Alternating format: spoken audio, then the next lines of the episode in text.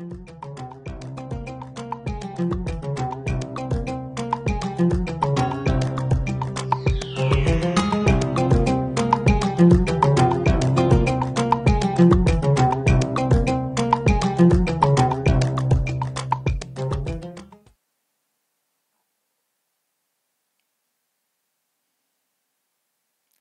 Something I've discovered in international teaching is that some cultures prize independent thinking more than others. The Bible teaches that all people in all places, in every age, have sought independence of at least one kind independence from God. God made us in His image, He made us to correspond to Him. He knows that we flourish when we are dependent on Him. The sin nature within us rebels, convinced that we will be most happy if we are independent. Sadly, this is true of many professing Christians. They feel obligated to solve their own problems, and so they wrestle with all the implications of day to day affairs. There's very little joy or peace in their daily Christian experience, all because they are trying to live the Christian life by their own effort. To live independent of God is to live a greatly burdened life. Usually, these independent Christians are frustrated and berate themselves for their inability to produce joy and peace they haven't learned that the secret to a happy, joy, and peace filled Christian life is trust and dependence. In our last lesson, we discovered that Jacob was not the man of great faith that Abraham was. Jacob was a schemer and a deceiver. He trusted his own wit rather than trusting God, but God didn't leave Jacob in this condition he had the same goal for Jacob's life that he has for each one of us. He wanted Jacob to live in complete, moment by moment dependence on him. Now, this process by which we believers grow in grace and learn dependence on God, you may know, is called sanctification. Although our sanctification has a definite beginning when we're regenerated and a definite completion upon our death and the receiving of our new bodies. During our lifetime, it will be an ongoing process. We won't be perfectly like Christ in this life. But the fact is that some believers experience a greater measure of sanctification than others. And this is because it requires our cooperation. Our role is entire surrender, perfect trust, and constant yielding. We are only to ensure no barrier comes between us and the one on whom we are fully dependent. Our role is contentedness with the circumstances with which He surrounds us. Our role is to keep our eyes on Jesus and trust Him completely, moment by moment. Well, Jacob couldn't proceed in this process of sanctification as long as he continued putting his confidence in his own manipulations. He had to learn to trust God to defend him rather than resorting to his old self dependent schemes. According to Genesis 32 to 36, that is what happened. Little by little, Jacob learned that there was nothing and no one he could fully rely on except God. Complete moment by moment dependence is the Christian's secret to a happy life. Now, we recall that when Jacob left Canaan to find a wife 20 years earlier, he'd had a dream in which angels were ascending and descending a stairway. And now, in chapter 32, we find Jacob back en route to Canaan with his four wives, his 11 sons and many possessions. And the first thing we learn about his return in verse 1 is that angels met him. Surely this reminded him of his dream in which the Lord promised to protect him and bring him back safely to Canaan. As evidence that God was with him, the camp of angels was alongside Jacob's own camp. So Jacob named the place Mahanaim, meaning two camps. This should have been a very encouraging experience to Jacob since he was quite anxious about meeting his twin brother Esau. Remember that although Jacob's stated excuse for leaving Canaan was to find a wife, the more pressing reason was that Esau had intended to murder him. Therefore, Jacob sent his brother a humble message informing him of his return. The messengers came back with word that Esau was coming to meet him, accompanied by 400 men. Well, this became the occasion of a model prayer, unlike any other recorded in Genesis. I think every believer can probably improve his or her prayer life by following it.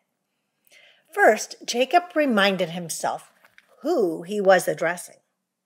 And second, Jacob humbly thanked the Lord for all he had done for him.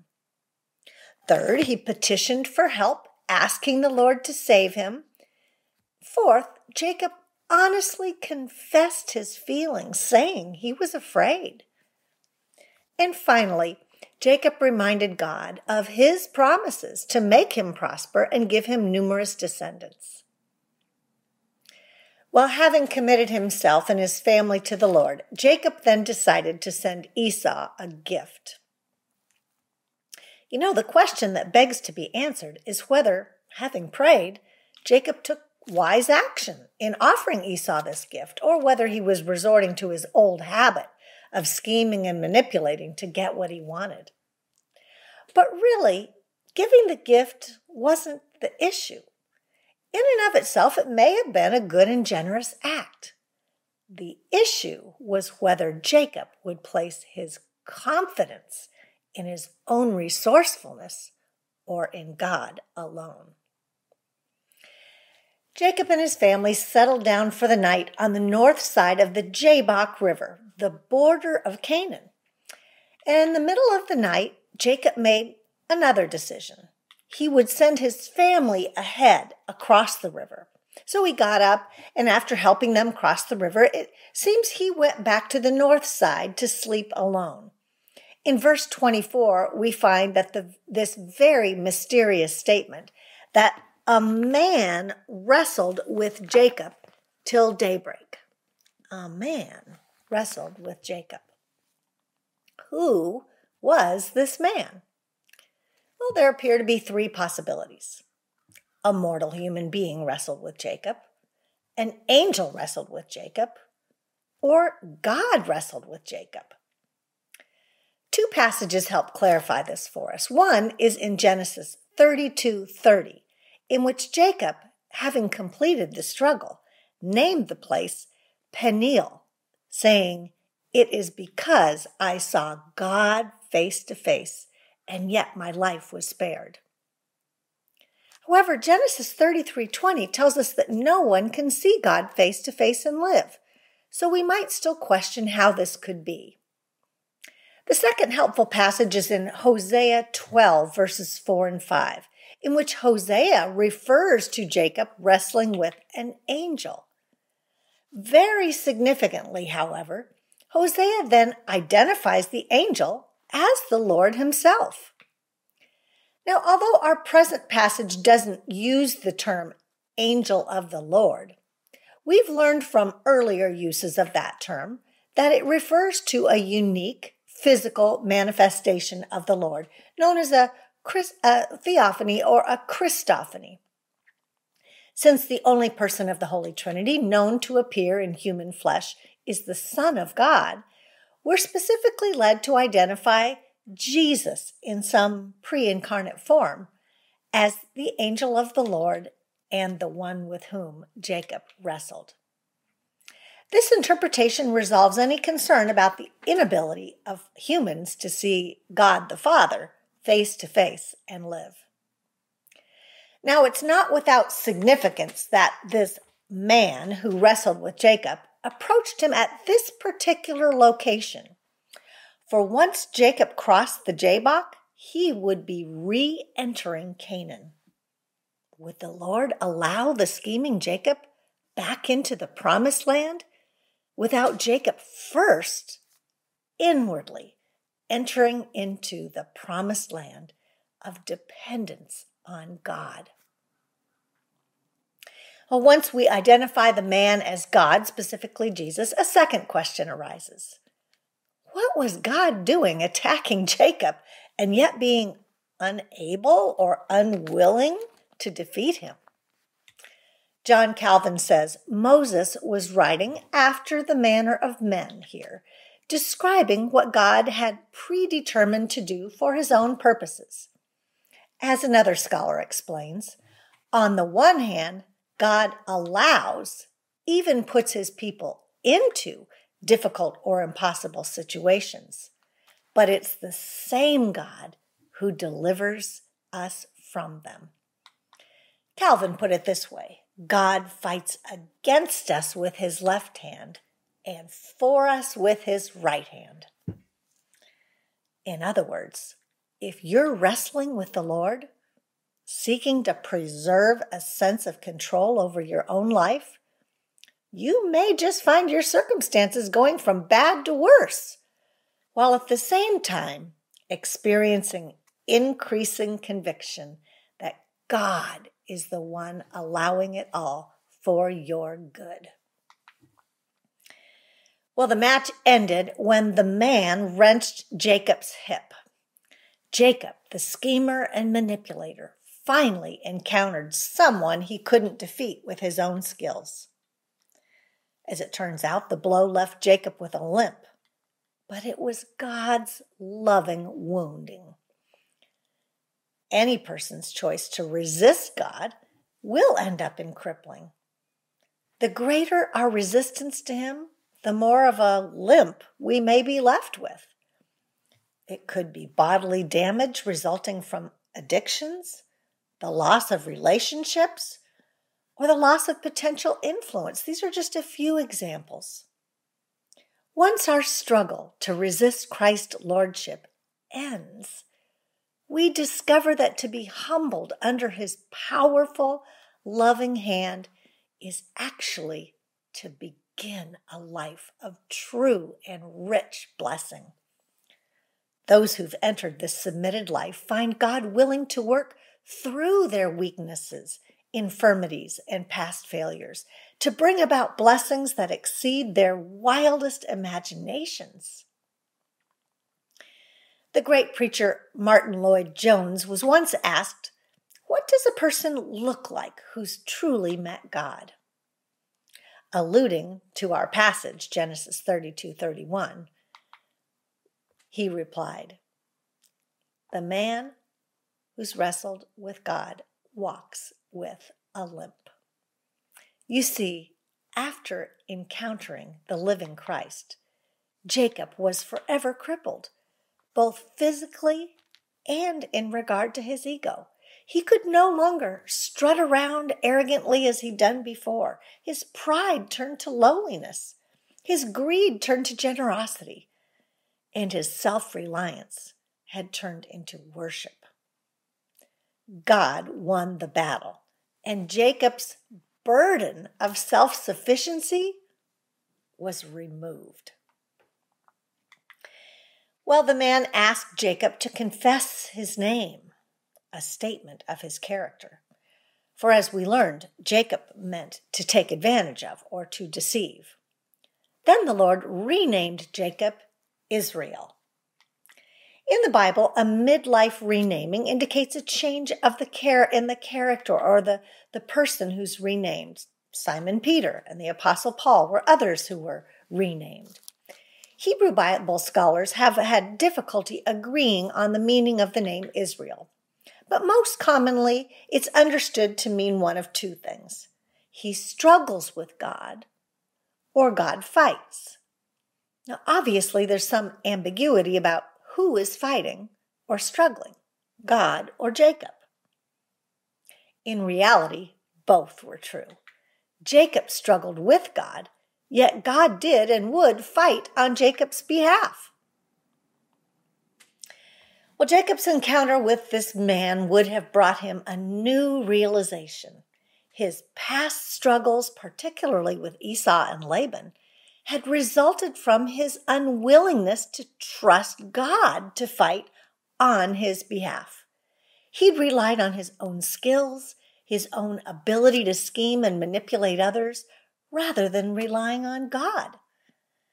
Jacob had insisted on living by his own wit. His real fight all along had been with God.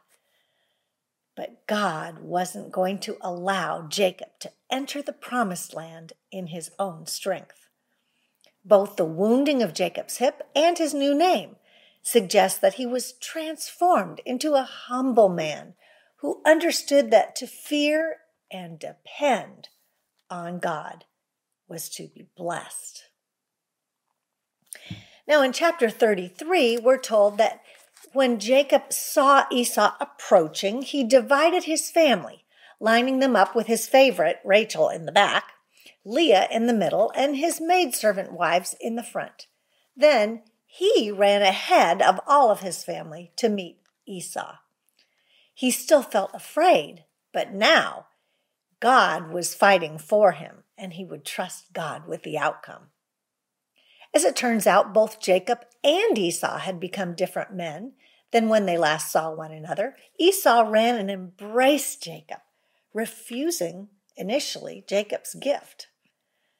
Jacob, for his part, previously had been a taker and was now a giver, insisting that Esau keep the gift. Now, there's no deceit in Jacob's statement of intent to travel apart from Esau until I come to my Lord in Seir. That's where Esau lived. That statement is in chapter 33, verse 14. Jacob was indicating that eventually he might pay him a visit there. Now, meanwhile, Jacob set up camp at Succoth on the eastern side of the Jordan Valley. This was apparently a quite lengthy stay, Remember, his marriages had occurred 14 years earlier, so his children were still young at this point. But in the following chapter, when he relocated to Shechem, the second to the youngest of his 11 children, Dinah, was no longer a child. Shechem was west of the Jordan River and within Canaan proper. Jacob bought a plot of ground in Shechem, an indication of his faith in God's promise that is, the eventual possession of Canaan. This was the second piece of real estate in Canaan acquired by the patriarchs. The main lesson of chapter 32 is that God didn't allow Jacob to re enter the promised land without forcing him to confront his lifelong habit of self reliance. Self sufficiency is incompatible with the work of God. Have you thought about that recently? Self sufficiency is simply incompatible with the work of God. Up to the time of his wrestling match with God, Jacob's life has been a picture of the person who seeks to live the Christian life in his or her own strength. These Christians understand that belonging to Christ means becoming Christ like, so they try to present an image of maturity that they haven't genuinely achieved. And this is a great burden. I can speak from experience. I've done that at times myself. And it leaves us fearful. Fearful others will discover how truly inadequate we really are. Christians in this place may have been a believer for a long time, but the fact is that they've grown very little. So they hide behind their own schemes and deceit, hoping their hypocrisy won't be discovered. But, folks, this isn't the life of rest and peace that Christ promised us. God never intended for us to live the Christian life by our own efforts. Jesus said, Come to me, all who are weary and burdened, and I will give you rest. Have you ever fully yielded yourself to God?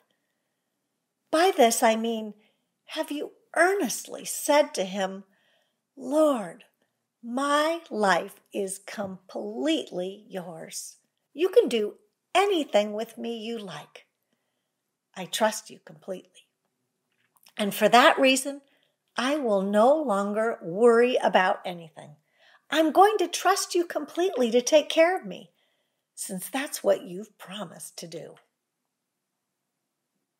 Well, once we have stopped wrestling with God for control of our lives, that's when we can enter into a rich Christian experience, one full of joy and peace, one in which we grow at a rapid pace and not by our own effort, but because He works so freely in us when we depend on Him for everything. After wrestling with God, Jacob's reliance on self began to dissolve. However, the absence of a single mention of God in chapter 34 suggests that Jacob mistakenly assumed this spiritual high point would just carry him through his tomorrows without ongoing daily communion with God. Now, considering that the patriarchs understood the importance of remaining distinct from the Canaanites, one could call into question Dinah's wisdom in this decision she made to socialize with the local women. Her motives for doing this aren't recorded, but the outcome was tragic. We learn that while interacting with the women of, of Shechem, Dinah was raped or possibly seduced, the language isn't clear, by Shechem, a local prince and the son of the ruler Hamor. When Jacob learned what happened to his daughter Dinah, he waited until his sons came home. Many commentators believe Jacob's portrayed unfavorably as being far too passive here. When Dinah's brothers heard the news, they immediately came in from the fields, shocked and furious. Apparently, they'd arrived home just as Shechem and his father Hamor arrived to negotiate with Jacob for Dinah's hand in marriage he and his father offered Dinah's family a business deal in which they'd pay as large a bride price as requested, possibly to attempt to cover the offense of the rape. And then they also offered in this business deal to become one people with Israel. Doing so would provide Israel with some advantages, but again, the patriarchs clearly understood their call to remain separate from the Canaanites. Well, as we see, the habits of their father had not gone, gone unnoticed by Jacob's sons. Their anger over Dinah's rape was justified, and they were right to refuse Shechem's offer. However, they went about it in the wrong way by deceit. They told Hamor and Shechem that they could only accept the arrangement if all the men among their people were circumcised. It's possible they thought the Shechemites would never agree to such a thing. However, Shechem was so eager to have Dinah that he was able to persuade the townsmen. And while they were still in pain and recovering, two of Dinah's full brothers, Simeon and Levi, attacked and killed every male in Shechem. Then in verse 27, we read that Jacob's sons, apparently that's all of them, plundered the city. The chapter ends with Jacob telling his sons they'd given him a bad name in the land. Oh, it's an ugly story that at best leaves us questioning the wisdom of Jacob's passivity and unquestioningly paints all the other characters at their worst. As previously noted, God appears to be absent, never once being mentioned. You see, Jacob had experienced a climactic experience with God. But the truth this chapter illustrates is that relying on yesterday's experiences won't sustain us. That's our second principle. Relying on yesterday's experiences with God will not sustain us. Have you found that when you talk with some people about their spiritual lives, they will always take you back to the time when, the time when God did something wonderful, or the time when they encountered Him in a special way? Now, while we must give God glory for what He's done in the past and share those experiences with others, our spiritual life will come to a grinding halt if we continue to live in the past. We cannot rely on past experiences for present power in our spiritual lives. This is the reason why I encourage you to take so seriously the questions in each lesson that ask you to apply in some way what you're learning to your present life and circumstances. I hope you've noticed the phrase be specific and the words today or this week or in your present life in many of those questions.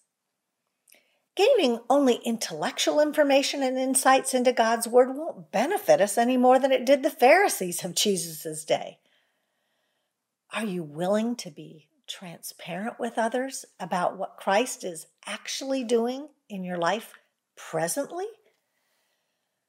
Or do you pride yourself in merely sharing your knowledge and your insights? We'll quickly find our spiritual lives as dry as an unwatered plant if we fail to invite God into our present daily experience.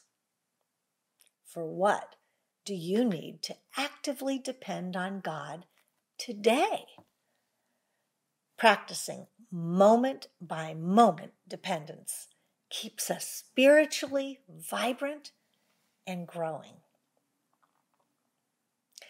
God was working to dissolve Jacob's reliance on self and on past experiences. But he also ensured Jacob wouldn't place his confidence in human relationships. Let's look at chapter 35 now. God called Jacob to return to Bethel, the very place Jacob had encountered God when he left Canaan for Padan Aram many years earlier. Being back at Bethel would have reminded Jacob of the promises God had made to him there and his faithfulness in keeping them. But as we'll see, God didn't call Jacob back to Bethel only because of his past experience in that location. He called him there to speak to him anew.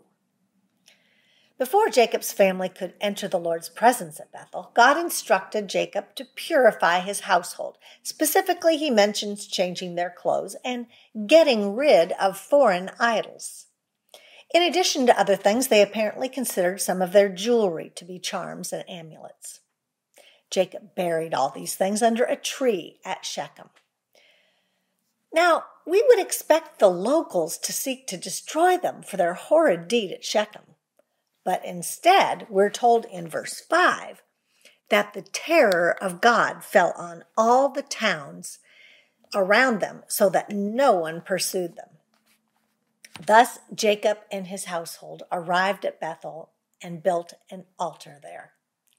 God was indeed gracious to them. And as it turns out, this is a chapter, chapter 35, that highlights many of those highs but also many lows in Jacob's life. At Bethel, we learn Rebecca's nurse, Deborah, died and was buried. Either Rebecca had sent her to help care for her grandchildren, or she'd come to Jacob's household following Rebecca's death. The mention of Deborah's death is evidence that she was greatly valued by Jacob and his family.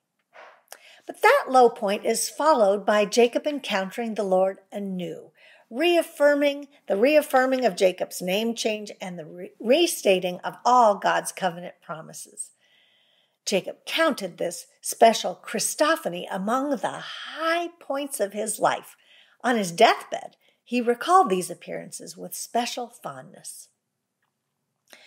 Following the wonderful appearance of the Lord at Bethel, chapter 35 concludes by telling of three great losses that Jacob suffered. First, Rachel, Jacob's most beloved wife, died giving birth to her second son, Benjamin.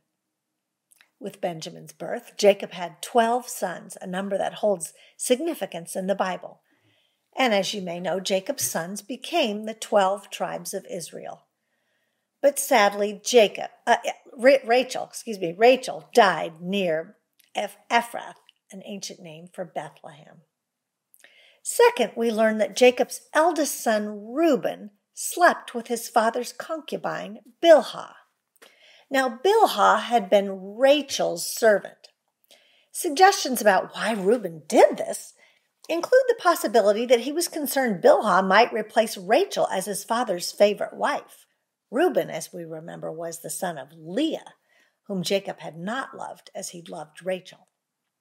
Another suggestion is that he was attempting to replace his father as patriarch prematurely.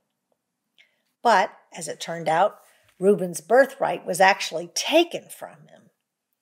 Next in line would have been Simeon and Levi in that order, but both of these sons had also disgraced their father.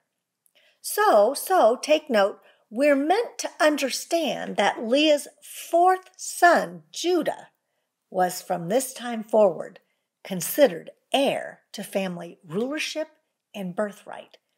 And indeed, Judah was honored by God as the ancestor of King David and his royal line, but most importantly, as the ancestor of Jesus Christ. However, as our study goes on, we'll see that Rachel's eldest son, Joseph, would also lead his family, and it was he, in fact, who was blessed by Jacob with the firstborn's double portion, that portion that Reuben lost. In addition to the losses of Deborah and Rachel and the permanent wedge driven between Jacob and Reuben, Jacob also suffered the loss of his father Isaac. Isaac, we're told, lived to be a 180 years. He was old and full of years when he was gathered to his people.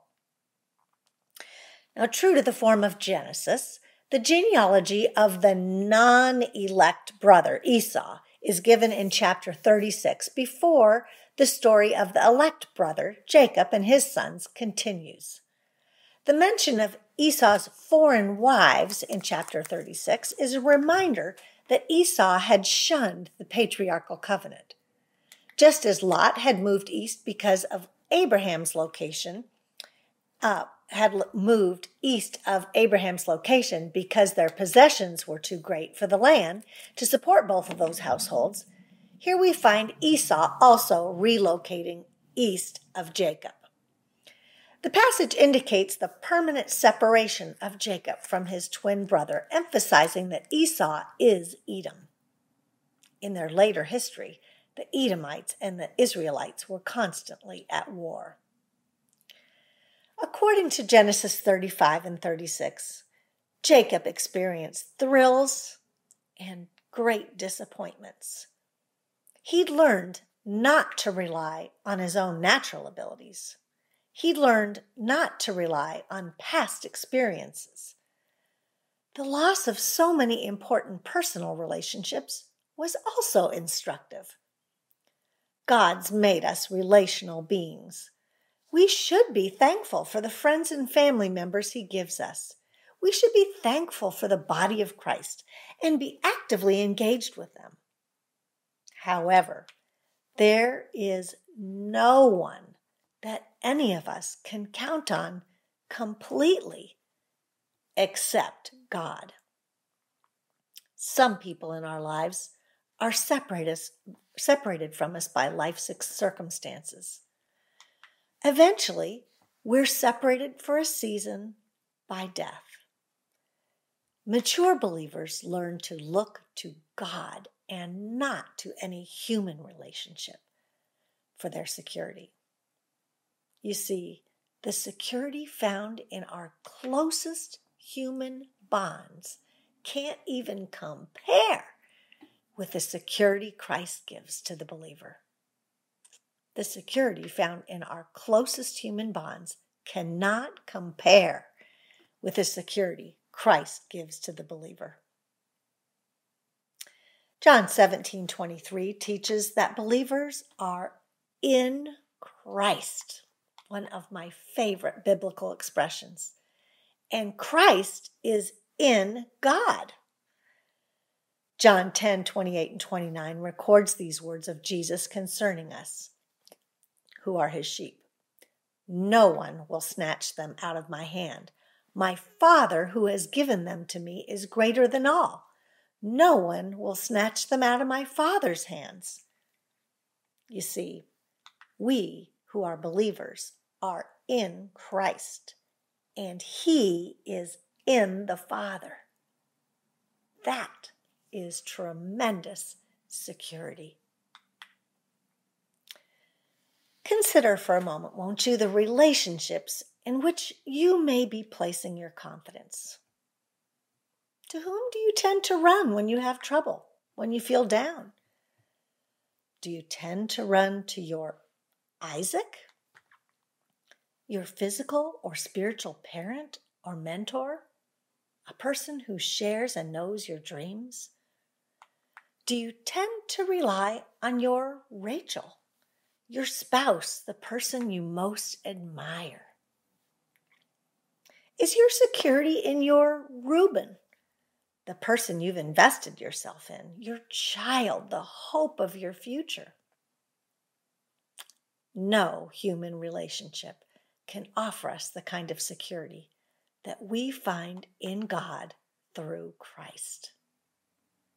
He offers us a life of joy, and peace. We'll never find these by relying on our own efforts, by relying on yesterday's victories, or by placing our security in people around us. We enter the abundant life by utter moment by moment dependence on God. Over many years, Jacob was learning this secret to a happy Christian life. If it seems that God is fighting against you by your increasing difficulties, remember that He is also fighting for you with His mighty right arm. He's fully committed to bringing us into that abundant, happy life of joy and peace.